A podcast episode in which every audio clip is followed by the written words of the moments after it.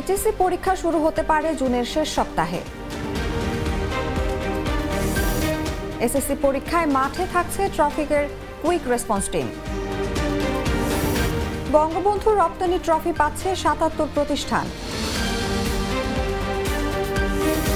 জাপানি মায়ের কাছে দুই মেয়ে, আর বাঙালি বাবার কাছে থাকবে এক মেয়ে। তিন বিভাগে বৃষ্টির আভাস, তাপমাত্রা বাড়তে পারে দুই ডিগ্রি পর্যন্ত।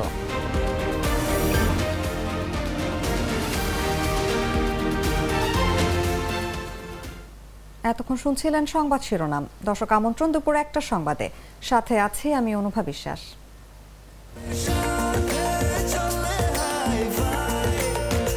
স্বাস্থ্যকর অল টাইম ফ্যামিলি কেক সব সময় অল টাইম হেলদি লাইফ চলে যাচ্ছি পুরো খবরে।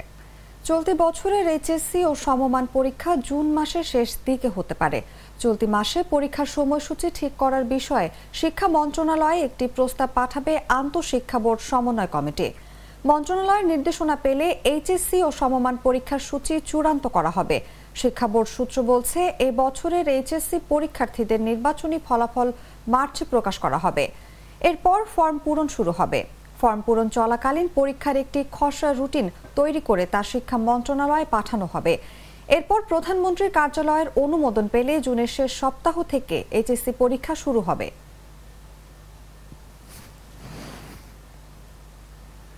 আসন্ন এসএসসি ও দাখিল পরীক্ষায় পরীক্ষার্থীদের যে কোনো অসুবিধা মোকাবিলা করতে ট্রাফিক বিভাগের পক্ষ থেকে কুইক রেসপন্স টিম প্রস্তুত থাকবে বলে জানিয়েছে ঢাকা মেট্রোপলিটন পুলিশের অতিরিক্ত পুলিশ কমিশনার মোহাম্মদ মুনিবুর রহমান।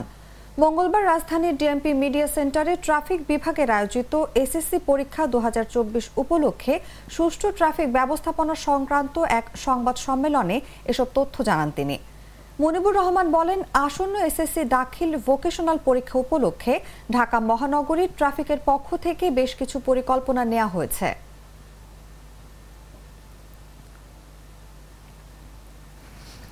দু হাজার একুশ বাইশ অর্থ বছরে সর্বোচ্চ রপ্তানি আয়ের ভিত্তিতে বঙ্গবন্ধু শেখ মুজিব রপ্তানি ট্রফির জন্য নির্বাচিত হয়েছে সাতাত্তরটি প্রতিষ্ঠান।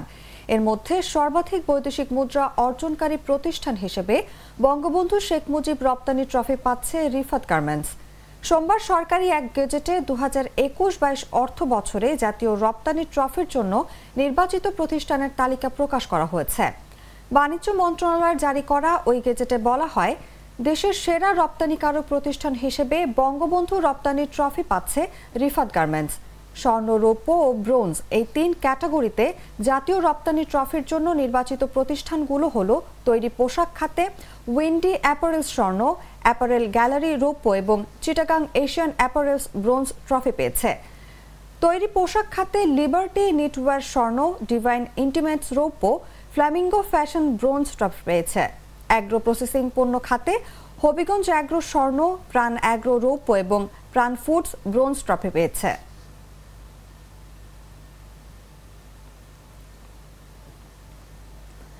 জাপানি নারী এরিকো নাকানো ও বাংলাদেশি বাবা ইমরান শরীফের তিন মেয়ের মধ্যে দুই মেয়ে মায়ের কাছে থাকবে এবং এক মেয়ে আপাতত বাবার কাছেই থাকবে।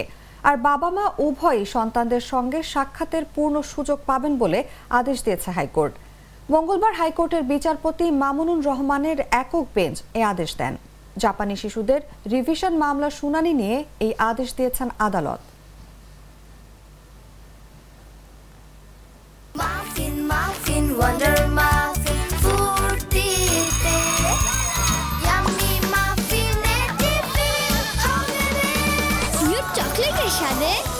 ওয়ান্ডার মাফিন কেক বাইটে বাইটে ফান দেশের বেশিরভাগ অঞ্চলে রাতের সর্বনিম্ন তাপমাত্রা বেড়েছে, তবে কোথাও কোথাও কমেছে। তবে আগামী দিনগুলোতে তাপমাত্রা বাড়ার ধারা অব্যাহত থাকতে পারে বলে জানিয়েছেন আবহাওয়াবিদরা। মঙ্গলবার দেশের তিন বিভাগে বৃষ্টি শুরু হতে পারে। পরবর্তী দুই দিনও দেশের বিভিন্ন স্থানে বৃষ্টি অব্যাহত থাকতে পারে বলে জানিয়েছে আবহাওয়া অধিদপ্তর। আর একদিন পরে শুরু হবে ঋতুরাজ বসন্তের প্রথম মাস ফাল্গুন। তাপমাত্রা ধীরে ধীরে বেড়ে আগামী দিনগুলোতে শীত বিদায় নিতে পারে বলে জানিয়েছেন আবহাওয়াবিদরা। মঙ্গলবার সকালে দেশের সর্বনিম্ন তাপমাত্রা নয় ডিগ্রি সেলসিয়াস ছিল পঞ্চগড়ের তেঁতুলিয়ায়। একদিন আগে যা ছিল আট ডিগ্রি সেলসিয়াস। তবে ঢাকার সর্বনিম্ন তাপমাত্রা সতেরো দশমিক এক ডিগ্রি সেলসিয়াস থেকে কমে হয়েছে ষোলো দশমিক দুই ডিগ্রি সেলসিয়াস।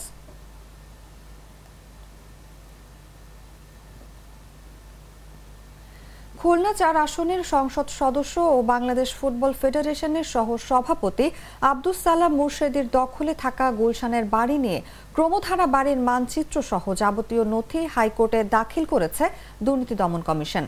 মঙ্গলবার সকালেই দুদকের পক্ষে সিনিয়র আইনজীবী অ্যাডভোকেট মোহাম্মদ খুরশিদ আলম খান এসব নথি দাখিল করেছেন। একই সঙ্গে এ বিষয়ে শুনানির জন্য সময় আবেদন করবেন দুদক। হাইকোর্টের বিচারপতি মোহাম্মদ নজরুল ইসলাম তালুকদার ও বিচারপতি কাজী ইবাদত হোসেনের সমন্বয়ে গঠিত বেঞ্চে শুনানি হওয়ার কথা রয়েছে। এর আগে খুলনা চার আসনের সংসদ সদস্য ও বাংলাদেশ ফুটবল ফেডারেশনের সহ সভাপতি আব্দুস সালাম মুর্শিদির দখলে থাকা গুলশানের বাড়ি নিয়ে অনুসন্ধান শেষ করে প্রতিবেদন দাখিল করা হয়েছিল গত আটই ফেব্রুয়ারি।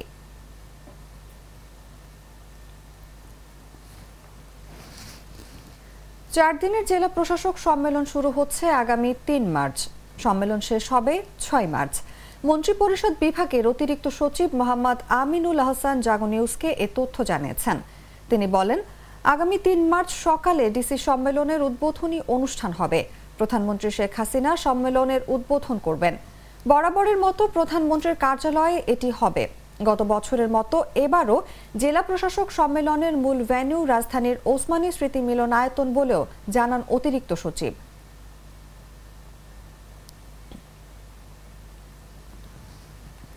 জলবায়ু পরিবর্তনের প্রভাবে ঝড় বৃষ্টি ও লবণাক্ত পানির থেকে রক্ষায় ভোলায় প্রথমবার আগাম বোরো ধান চাষ শুরু করেছেন কৃষকরা।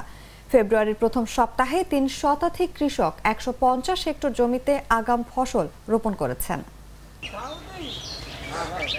জলবায়ু পরিবর্তনের প্রভাবে ঝড় বৃষ্টি ও লবণাক্ত পানির থেকে রক্ষায় ভোলায় প্রথমবার আগাম বড় ধান চাষ শুরু করেছেন কৃষকরা। আমরা এবার এক মাস আগে করার কারণে ধান আগে ফসল আয়া পড়ব এই জন্য আমরা ধান কাটিয়ে ঘরে নিতে পারব।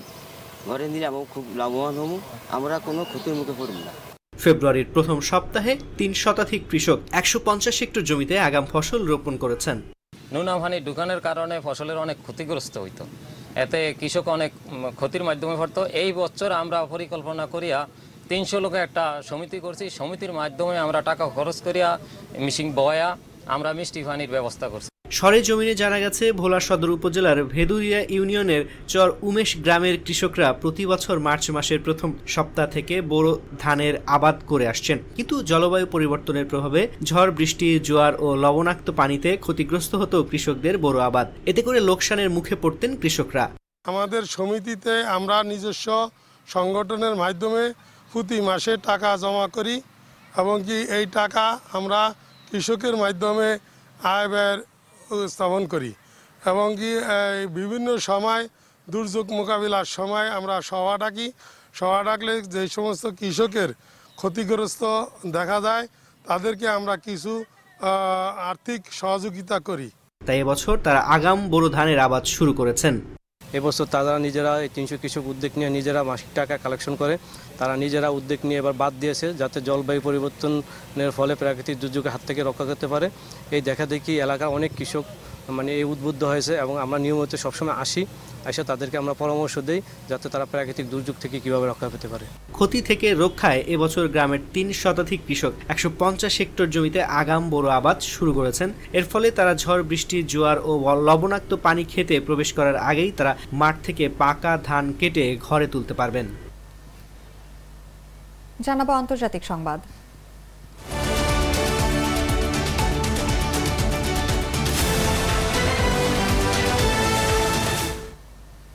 ফিলিপাইনে ভূমিধসের ঘটনায় নিহতের সংখ্যা বেড়ে দাঁড়িয়েছে আটষট্টি জনে।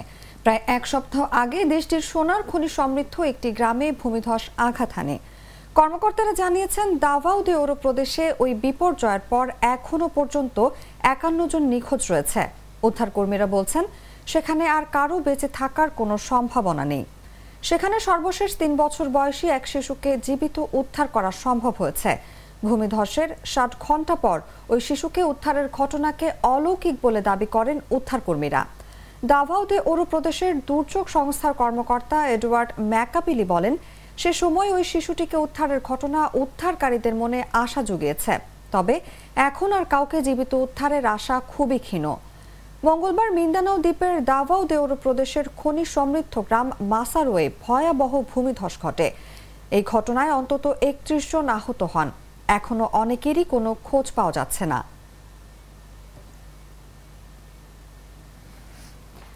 যুক্তরাষ্ট্রের নিউ ইয়র্ক সিটির একটি সাবওয়ে স্টেশনে গোলাগুলির ঘটনা ঘটেছে। এতে একজন নিহত এবং আরও পাঁচজন আহত হয়েছেন। যুক্তরাষ্ট্রের সবচেয়ে বড় শহরটির স্থানীয় কর্তৃপক্ষ এ তথ্য নিশ্চিত করেছেন।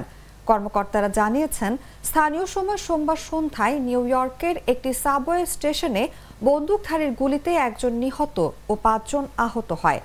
দমকল বিভাগ জানিয়েছে, হামলার ঘটনার পর বিকেল সাড়ে চারটার পর স্থানীয় কর্তৃপক্ষকে এ বিষয়ে সতর্ক করা হয়।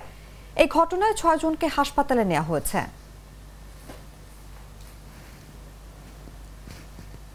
দর্শক, এই ছিল দুপুর একটা সংবাদে। এতক্ষণ সাথে থাকার জন্য ধন্যবাদ সবাইকে।